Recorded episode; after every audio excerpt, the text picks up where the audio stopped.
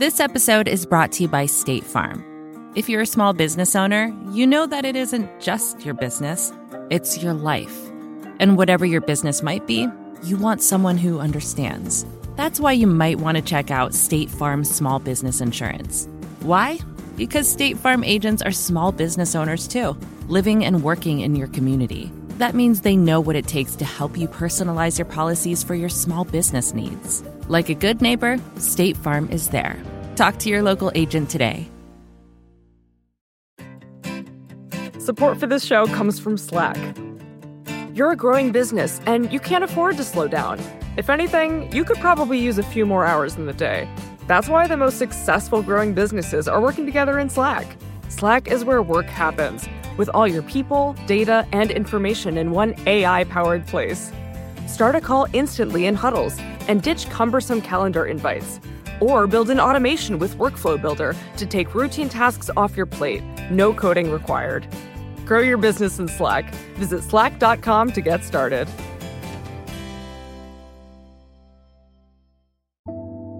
Back in early March, about a week before we all went on lockdown, our team got on a plane, remember planes, and went to Netflix's headquarters in Hollywood to meet with a bunch of their top executives. With a news crew. Oh, really? Yeah, yeah, these are the folks from Vox Oh God, Media and Rito. Uh, yeah, good luck. man. All right, thanks. Okay, let me just take you over here.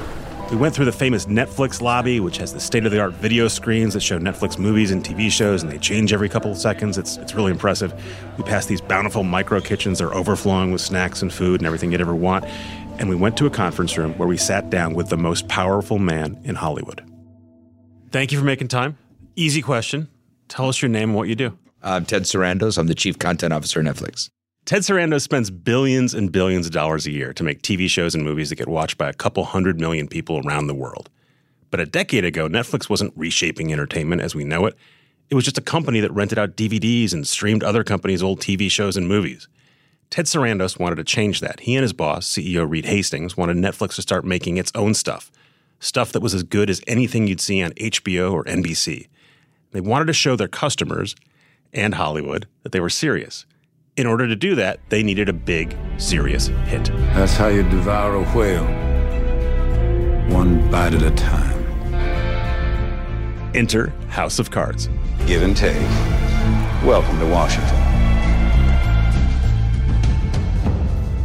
A big budget political drama starring a big name Kevin Spacey. This was back when it was okay to like Kevin Spacey. And made by a big time director, David Fincher, who made movies like Seven, Fight Club, and The Social Network. Ted Sarandos really wanted this show, but so did everyone else. So when I looked at that and said, "How? Why would they do this show with us?" Um, everybody wanted House of Cards. So HBO, FX, AMC, everyone was bidding on it. And uh, why would they do it with us? We've never made or released an original anything. And so basically, I said, "Look, we're going to have to have an answer for that." HBO could tell Fincher and company they were the home of The Sopranos and Sex and the City. AMC could boast about Mad Men and Breaking Bad. But Netflix just had red envelope mailers for their DVDs. So Sarandos had to get creative, and he had to break out his checkbook. This committee has accused me of a great number of things. You accuse me of pay to play. if the show didn't work, we will have dramatically overpaid for one show. And if it does work, it could fundamentally change our business. So to me, it was a classic risk reward analysis, and we, we were able to apply to it. This was the deal. Netflix would pay $100 million to make the show, and it promised to make two full seasons without ever seeing a single pilot. This would be a giant bet for any company in the content business, but it was colossal for Netflix, which had never done any of this before. But the craziest part wasn't the money, or even that a tech company was going to make two seasons of a show sight unseen. How much of your ability to get this deal done, to do a $100 million, two two seasons, is specific to Netflix's culture? Well, a hundred percent, because um, I told Reed about the deal after we did it. Really? So yeah, so that He literally had no idea that you No. had plunked down $100 million no, in two we, seasons? half the company was still believing that exclusivity would, didn't matter. So You it- called up Reed and say, by the way, I just spent $100 million on, pretty on much, a show? Pretty much. What Sarandos is talking about here is a big part of Netflix's internal culture. It's something employees refer to as freedom and responsibility. It's what allowed Sarandos to bet really big on something he had no idea how to do and to do it without running it by his boss first. Sarandos believes that Netflix's culture, led by Hastings, is what allowed it to become the industry changing, zeitgeist defining giant it is today. It was him creating the culture that empowered me to do that and knowing that I could rationalize the risk reward side of it, the upside of this deal if it works out, and knowing if I thought that I was going to get fired if it didn't work, I probably would have missed it. What was his reaction when you said, "By the way, we just bought a show for he was this much"? He was very excited about it. I mean, he was a little, you know, a little anxious. A hundred million dollars was a lot of money uh, to us at that point. Some context here. A couple years earlier, Netflix had spent about $25 million to buy a huge catalog of movies from Disney and Sony for two years. And this was $100 million for a single show. I will tell you that he uh, completely understood the logic going into it and understood why we did it. And I just said it was fast moving and, you know, that's why we did it. And that the idea that if it makes it, that we become much different than what everyone thought we were. And if you think it was hard getting here, you're beginning to understand what I'm willing to do to stay. You know the rest. House of Cards was a commercial and critical smash. Told Hollywood and everyone else that Netflix wasn't just a place to see reruns anymore. And now, Netflix makes just about anything it wants, whenever it wants. Ted Sarandos was right. This is Land of the Giants, the Netflix effect. I'm Peter Kafka, and I'm here with my colleague, Rani Molla. Peter and I are both reporters at Recode and Vox. And over the next seven episodes, we're going to explore how Netflix has reshaped how we watch and what we watch. We're going to cover a lot of ground this season, from the way Netflix toppled Blockbuster Video and disrupted Hollywood to the streaming wars that have kicked off thanks to Netflix's enormous success. But we're going to start the series off with what people at Netflix will tell you is the most important thing about Netflix its internal culture, which I bet does not look like any company you've ever worked for.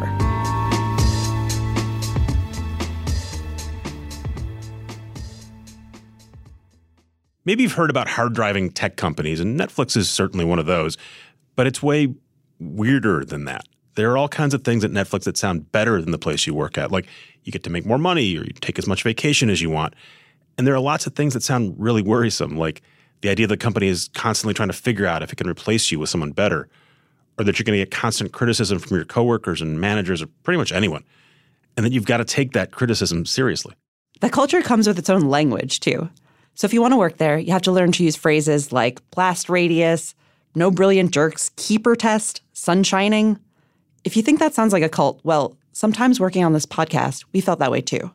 But this isn't some management fad that Netflix picked up recently. It's deep in the company's bones. And Netflix believes deeply that it's core to its success. Much of Netflix's culture was shaped by Reed Hastings and his longtime head of HR, Patty McCord who is now a corporate management superstar based on her work there. The way McCord tells it, a critical part of the Netflix DNA came out of a brutal day in 2001 when Netflix was just a few years old and she laid off a third of the company. We said goodbye because we ran out of money. I mean, we were just broke. And what we literally did was we gathered in the parking lot where we always did. And Reed said, Today is the day we're going to say goodbye to some of you. And your manager's going to tell you who goes to see Patty and her team in HR and who's going to stay. Boris Droutman was an early Netflix engineer. He remembers standing outside in the parking lot, listening to Hastings address the company, wondering if he was still going to have a job when Hastings finished speaking you're gonna go back to the office and your manager will tell you whether you made it or didn't make it.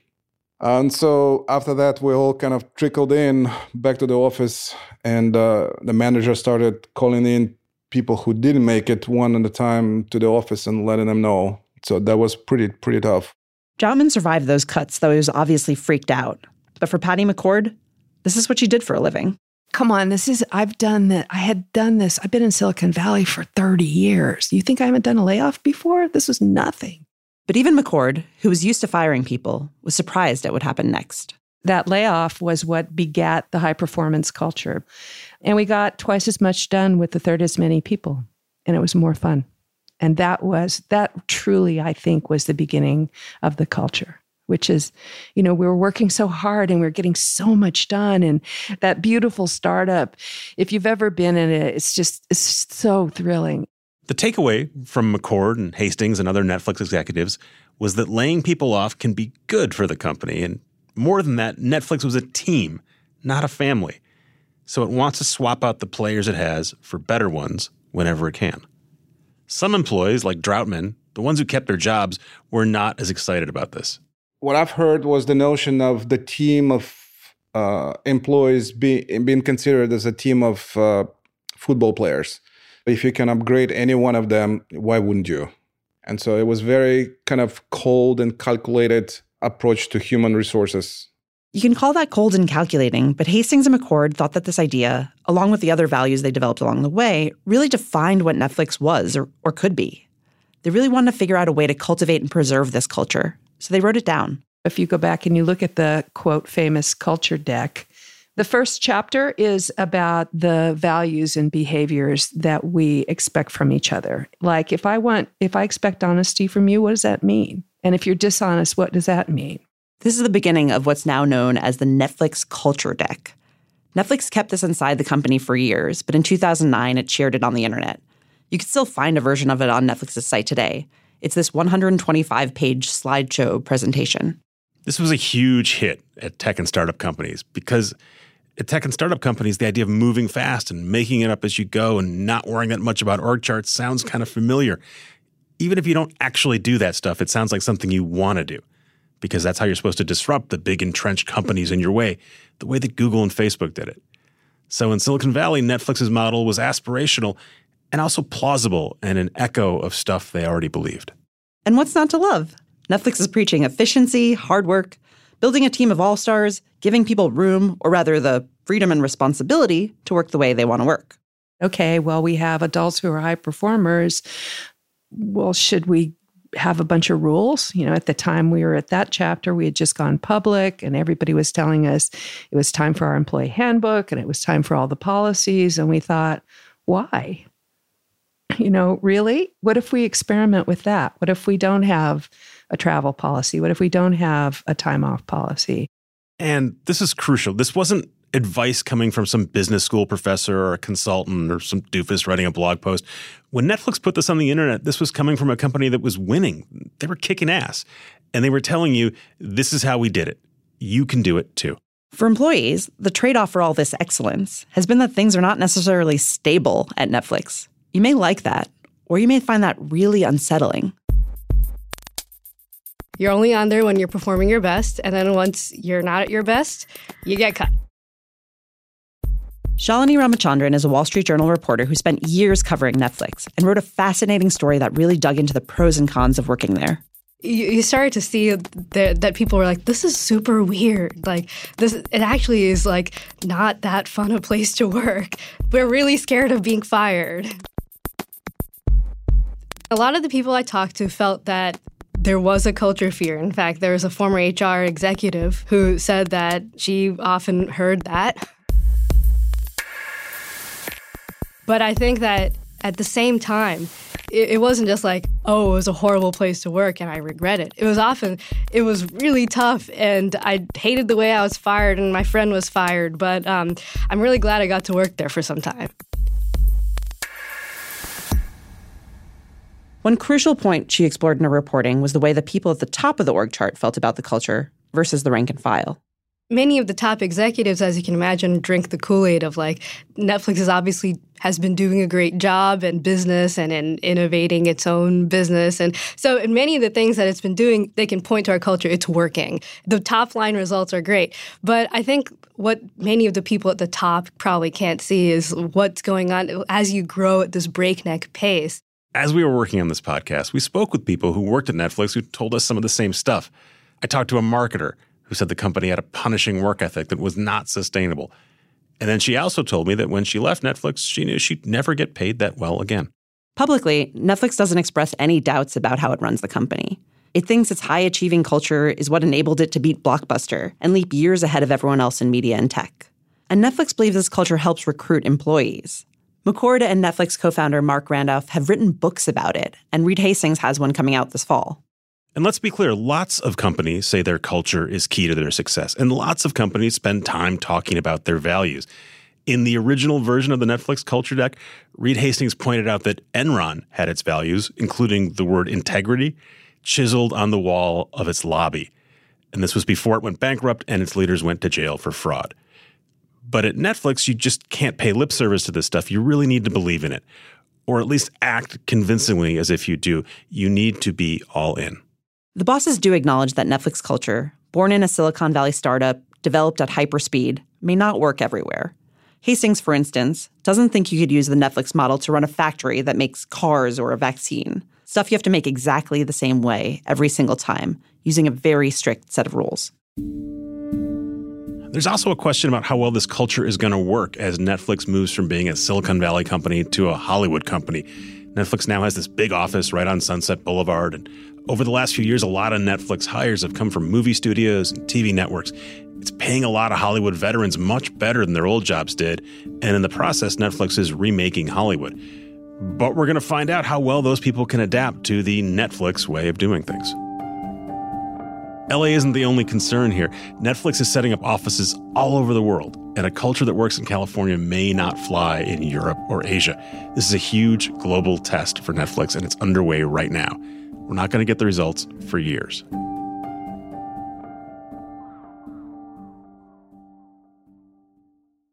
Spencer Wang was a Wall Street analyst who covered Netflix, and Reed Hastings liked his work so much that he hired him as head of investor relations, where he would talk to other Wall Street people. And up until then, Wang thought he knew Netflix pretty well. Until he found out that anyone who worked there got to see the most valuable information the company had its running tally of subscribers. I was like, oh my gosh, this is like, if I was an analyst, this is like a gold mine. Like, this is exactly what I would want. And I was like, oh, also, like, who gets this? Like, you know, and I think Wells like, oh, a couple thousand people, like, you know, whoever signs up. And I was like, whoa, that's crazy. John Friedland was a reporter for the Wall Street Journal, where he spent a lot of time trying to learn company secrets. Then he went to work in PR for Disney, which tries really hard to keep its secrets secret.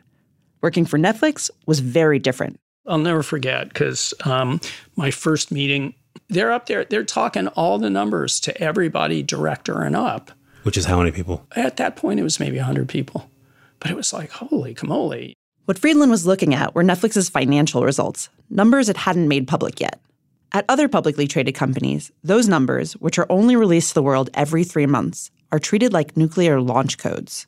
Getting that information early is worth a ton of money to a ton of people.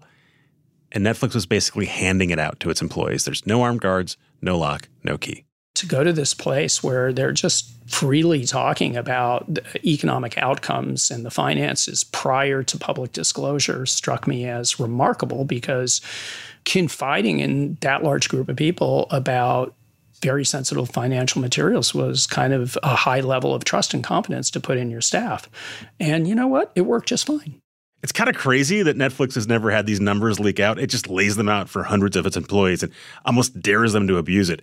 It's a pretty cool message, which is we're going to treat you like adults, and part of being an adult is understanding what's going on at your business so you know what we know.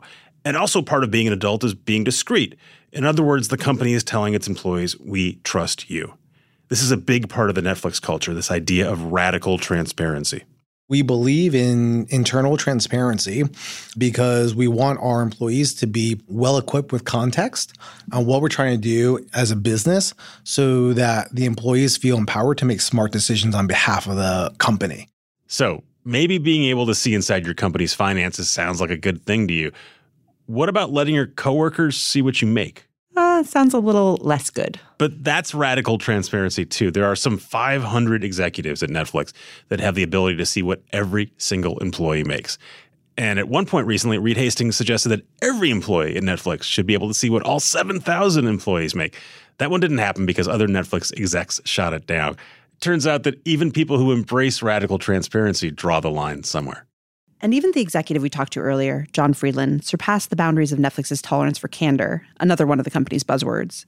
In 2018, the former communications chief used the N word to illustrate how harmful saying the word retarded could be in a Netflix comedy special. He used the word again that day when he described the incident to HR. After an internal uproar, Friedland apologized to Netflix employees. He was eventually fired. Coming up, how Netflix made the biggest mistake in its history and how the lessons from that self inflicted wound ended up making its culture even weirder.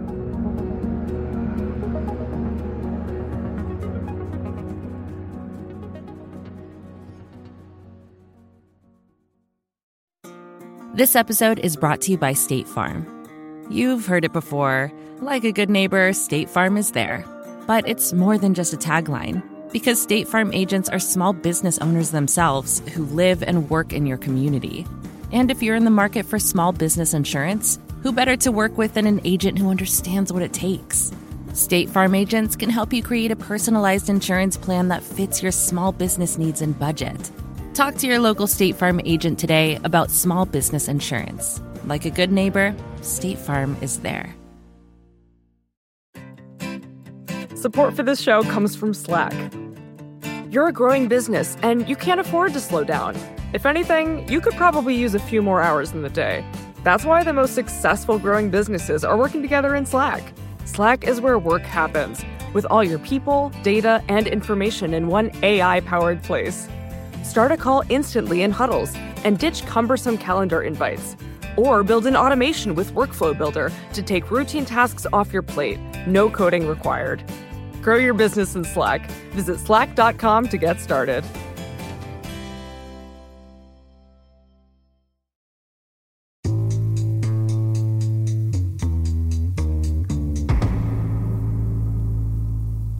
Welcome back to Land of the Giants, the Netflix effect. We're exploring Netflix's unique culture and how and why they made it.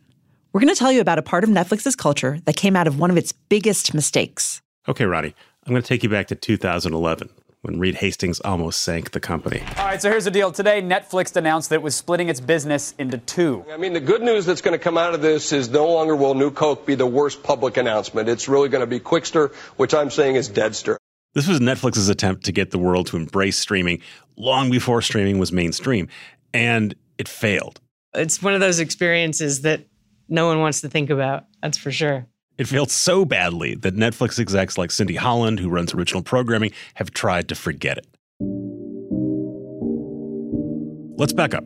Netflix started out in the late 90s, shipping movies and TV shows on DVDs through the mail. And in 2007, Reed Hastings began letting his subscribers stream videos over the internet, too, for free. At first, this was a thing that appealed just to early adopters, but by 2011, millions of Netflix customers were doing it. But Hastings wanted things to move even faster. He wanted everyone to stream, and he wanted to start getting out of the DVD business. We were a hybrid service with DVD and streaming together in the US, um, starting to do streaming alone internationally. Um, I realized that we would be better if we could split those two services so we were not dependent on DVD and that we were the best streaming company, full stop. You can hear it in his voice. Hastings is a tech guy, and he's a very logical dude. And like a lot of Silicon Valley logical dudes, especially those that have had some success early on, like he did, Hastings assumed that if it made sense to him, you'd get it too. In his mind, this was simple. Streaming was the future, and Netflix had to make itself into a streaming company. So Hastings tried to force the issue. You'll still be able to stream movies, but if you want DVDs, you're going to have to use a whole new service. Boy, are people pissed off about that one. In 2011, Netflix announced that its basic service, which offered DVDs and unlimited streaming for 10 bucks a month, was now going to be two services. If you wanted to watch stuff on the internet, you'd pay 8 bucks a month for that. And if you wanted to rent DVDs, you'd pay another 8 bucks a month for that, too. So you have to pay a lot more to get the same stuff you got before. That is a good way of putting it. It was a 60% price hike delivered when Americans were still climbing out of a huge recession, and it went along with a move to make a simple service way more complicated. You can imagine how that went over. No one was thrilled by the recent Netflix pricing increase, but the way in which they delivered the message was what really seems to have caused the majority of the backlash. This is one of the first mainstream internet uprisings against a big consumer company. A lot of this happened on Facebook, where Netflix customers went to complain, and sometimes they would find Reed Hastings there answering some of their complaints. He was extra hands on back then. It's hard to remember what 2011 was like, but a lot of the internet mass behavior, social interaction stuff was just starting. And so, this idea that then people would be upset on Facebook and then other people would see it and amp up the total conversation, we had not witnessed many of those in society before. Netflix customers weren't the only ones who didn't like Hastings' idea. Many of his executives also had doubts, but they were scared to tell him that. Or more generously, they figured Reed Hastings is super smart, and if he thought it was right, he must be right, even if it made no sense to them. I do remember the conversations. Um, you know, the difficult thing about it is Reed had been right about almost everything. Cindy Holland is one of those executives who didn't know how to tell Hastings that splitting the business in two might be a mistake. This was really the first big example where I think there was some nervousness. Yeah, there were some doubts, but he'd just been right so many times. This wasn't terrible logic, by the way. Reed Hastings was the guy who started a video company back when everyone in the world got their videos from Blockbuster. Bad idea, right? But he won. By 2011, Netflix had more than 20 million subscribers, and Blockbuster was bankrupt. So maybe Hastings did know what he was talking about. Everyone knows the tale of the self absorbed, arrogant CEO who doesn't listen. And there's an element of that because we have been so successful at so many things before that. But the more subtle one is that I had been so successful before that most of the executives thought, this isn't smart, or I don't think it is smart. But Reed has been right on so many things. I'll bet he's right on this one, and I'm just not seeing it. But the customers saw it, and Netflix paid the price. By the end of the year, more than 700,000 people had canceled their Netflix subscription, and at one point, Netflix stock had dropped by 70%. What was it like inside the company when you rolled this out and then saw the feedback coming in, saw the stock drop? Mm-hmm. What was what was well, it at first, we were uh, defensive and we're like, we knew it was going to be hard. We weren't stupid that it was people were going to like it. Customers bailed on him, and investors hammered his stock, and Hastings doubled down. To emphasize that the future of Netflix was streaming, he announced that Netflix's DVD company was no longer going to be called Netflix anymore, and he decided the best way to announce that was a video. Hi, I'm Reed Hastings, CEO and co founder of Netflix. We've been working for the past 14 years to build Netflix year by year into the best possible service we could build. We're making this video today to apologize in person, or at least on camera, for something that we did recently. This is a weird video. It features Hastings sitting outside at a patio table wearing a bright teal button down shirt. It's also weird because he's not really apologizing. He's saying he's going ahead with this plan that everyone hates. Oh, and he's got a new name for it, too. We think that the DVD service needs its own brand so that we can advertise it. So we've named our DVD service Qwikster. What the hell is a Qwikster? Why is it being spelled Q W? And why is the CEO of this tech company shooting lo fi apology videos outside his office? This video and that name were so widely panned that even Saturday Night Live went after it. And now a message from Netflix.com. Hi, I'm Reed Hastings, CEO and co founder of Netflix. This is Jason Sudeikis as Reed Hastings, and Fred Armisen is next to him as one of his underlings. Fake Reed Hastings, by the way, is wearing that teal shirt. We knew you loved Netflix because it was an easy to use website for all your movie needs. To make it better, we split it into two separate, slightly more confusing sites Netflix for streaming video, and Qwikster, which will handle DVD rentals. Did we spell a Qwikster in a normal way? No, we didn't. No. no. Q W I K. Annoying, but easier. Right. Yeah. And by the way, we know it's off putting to see the CEO of a powerful company rocking a goatee and teal shirt, but trust us. we know what we're doing. This is a great video, by the way. It is definitely worth looking up. And Netflix got lucky. The skit never actually ran on SNL itself, it was only online. And uh, do you remember the SNL video? Uh, yes. You're wincing. Steve Swasey handled PR for Netflix during the Qwikster debacle. The thing is, Netflix moves fast on everything, and when it's the consumer benefit, everybody loves it. But when it's a mistake, it's amplified. And that's when we really started to feel the hurt. That's when people really revolted. The non apology apology video did not work. More subscribers left, and Netflix stock sank even lower. And Reed Hastings, the super logical guy who was convinced that he was right and everyone else was wrong, finally got the message. He was left with no choice. Netflix has abandoned Qwikster, its widely panned movie streaming service. Netflix says it was just too quick with its plan for Qwikster. In other words, Qwikster is dead. Even today, Hastings says he was wrong, but not that wrong. The big thing was we did a 60% price increase to 20 million American families in the middle of a recession. So eh, there's no communications that's going to make that go down well. So to recap, you raise prices, you make a simple service complicated, you create a terrible name for a new product that people do not want, and tell everyone who hates it that they're wrong. This was not a great run for Hastings, and he put the life of his company in danger. But Netflix survived. Eventually, subscriber numbers started ticking up again, and since that's all Wall Street really cared about, the stock went up again too.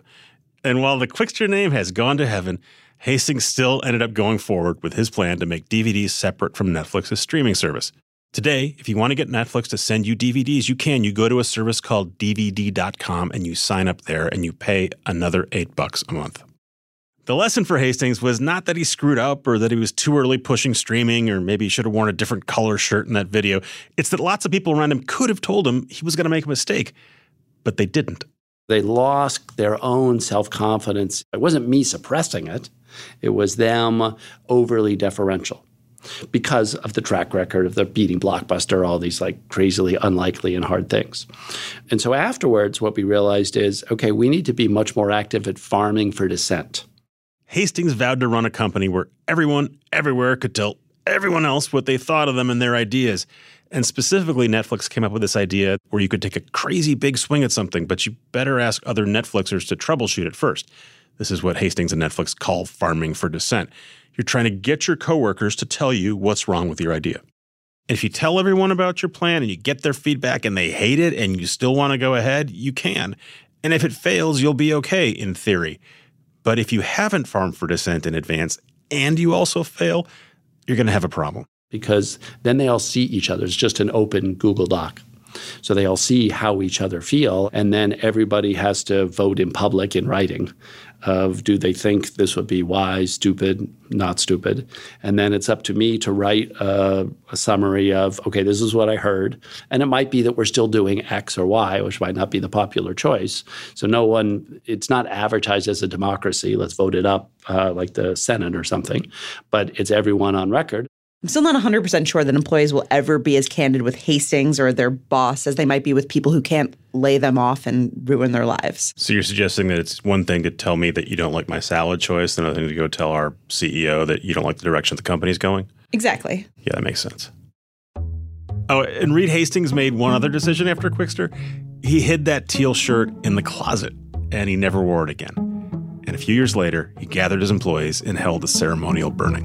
Where did you burn it? Just in that same patio where the video was. That's awesome.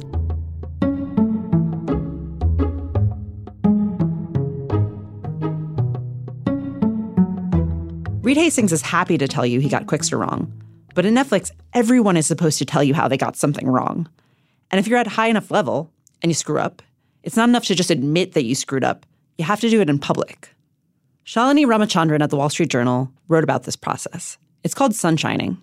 Sunshine is when you have done a misdeed and you are forced to be in front of various numbers of people, whether it's your team or a bunch of executives, um, the whole E staff that they call it, all the VPs and above, or the full directors level and above, which could be hundreds of people. And you're supposed to go up there and you're supposed to say, This is the bad thing I did. I'm sorry. These are all the ways that I was wrong.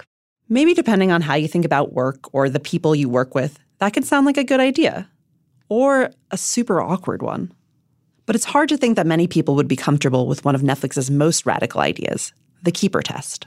Keeper test is uh, what managers are supposed to apply constantly to anybody on their team, which is the question of um, Are you the best person for this role? And if the answer is no, the what, what the keeper test says is you, that person should no longer work at the company. Many people come there knowing that they might get cut anytime. This all comes to this keeper test. Rani, I, I got to say, I am not comfortable with the keeper test. I don't think I'd be comfortable with it during boom times when it's relatively easy to get a job, and now we're in a giant recession. Yeah, but Netflix argues that doesn't mean it's firing people left and right. Its total turnover rate is something like 11 or 12%, which it says is in line with the rest of the tech and media industry. But even people who like working at Netflix say the keeper test and the idea that you're constantly having to prove yourself, or at least prove that you're applying the keeper test to people who work for you, can be just as nerve wracking as it sounds. Is every single person in my team the right person to be here? Do they deserve to be here? And it, it's something you're supposed to be constantly asking yourself. And some managers even told us that they feel pressured to fire people or else they risk looking too soft. The knowledge of this keeper test and the fact that people know about it, that, that their managers are constantly judging them, it makes them feel worried that, well, I could be fired any minute. The keeper test is supposed to apply to everyone including the person who helped Reed Hastings create it. That's HR Director Patty McCord. Ultimately, I had to make the decision that the company would be better with someone else in that role. In 2012, Hastings decided that McCord was no longer passing the keeper test. She knew the deal it's a team, not a family, and so he let her go. Because we had made that clear, they can respect me making a judgment for the benefit of the team, even if it's hurtful to them, um, and still be great friends and allies and do things together. Um, so I agree that it's unusual, but again, it falls out of being clear up front that we're working together for the benefit of the company.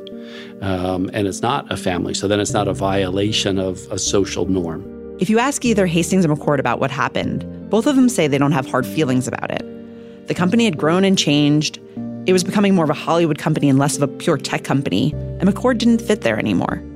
But even Patty McCord, who discusses firings and layoffs with such ease, who at one point laid off a third of the company, still has a difficult time discussing her own departure. Of course, it was an emotional experience.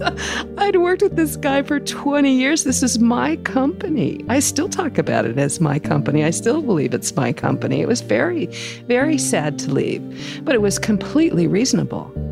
You know, I really was not the right person. I'm not the right person.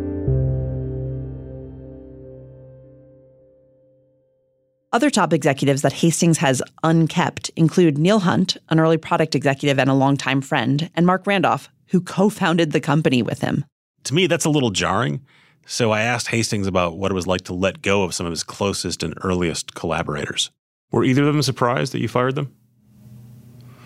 You know, you use the word fire, which is in some sense accurate because I get a severance package. Mm-hmm. Uh, but at a senior level, it's not like I walk into an office and do the you're fired. We, in both cases, talked about it over many, many months. So I don't think there was any surprise, you know, at the end.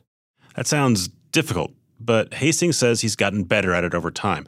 The key, he says, is to not be too human about it the first time I was a CEO, I couldn't do it at all because I was so um, focused on kindness and sort of the human value and you know and hurting someone, um, you know, was just too hard for me. And so then it's like for someone really need to be fired, I would sit there and fumble around. I couldn't even say the words.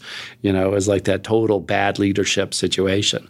And ultimately, I realized uh, that honesty is very valuable and as long as I was doing it for the right reasons, because I thought it was better for the company, I could live with myself, even even though it hurt me that it hurt the person.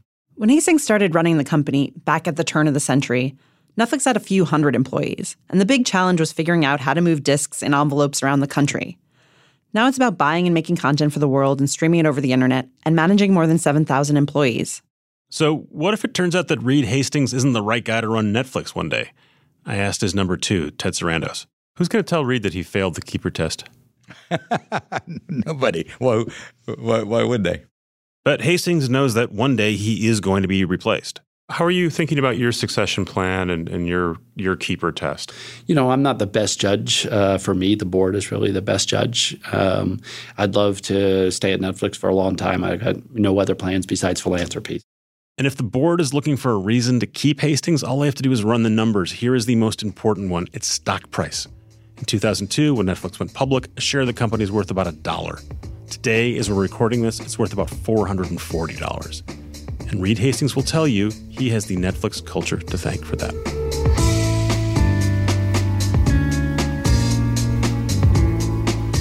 Okay, Peter, you passed the keeper test for this episode. For the rest of the season, we're going to discuss how Netflix has revolutionized what we watch, how we watch, and more. Like how Netflix has forced huge companies like Disney, Apple, and Amazon to chase after it? Yep, we're diving into the streaming wars and what the future of streaming looks like. But we're also going to look back to a time when Netflix changed your Friday night trips to the video store. Tonight, make it a blockbuster night. Blockbuster understood that only 20% of customers who came in would get the movie that they wanted and they would have to get something else the other 80% of the time. I had people telling me, I saw you in here when I dropped it off. You tell me you didn't check it in on time? I'm not paying that. It, it, it got heated. That's right, we are going back to Blockbuster Video and how Netflix killed the video store. That's next time on Land of the Giants The Netflix Effect. This podcast is a production of Recode by Vox and the Vox Media Podcast Network. This episode was produced by Bridget Armstrong and Zach Mack. Our editor is Charlie Herman. Gautam Srikishan engineered and scored this episode and composed our theme. Zach Mack is our showrunner, and Nishat Kurwa is the executive producer. Quick disclosure Vox.com and Vox Media make shows for Netflix. None of the people working on this season of Land of the Giants are involved in the production of those shows. I'm Peter Kafka. And I'm Rani Molla. Thanks for listening.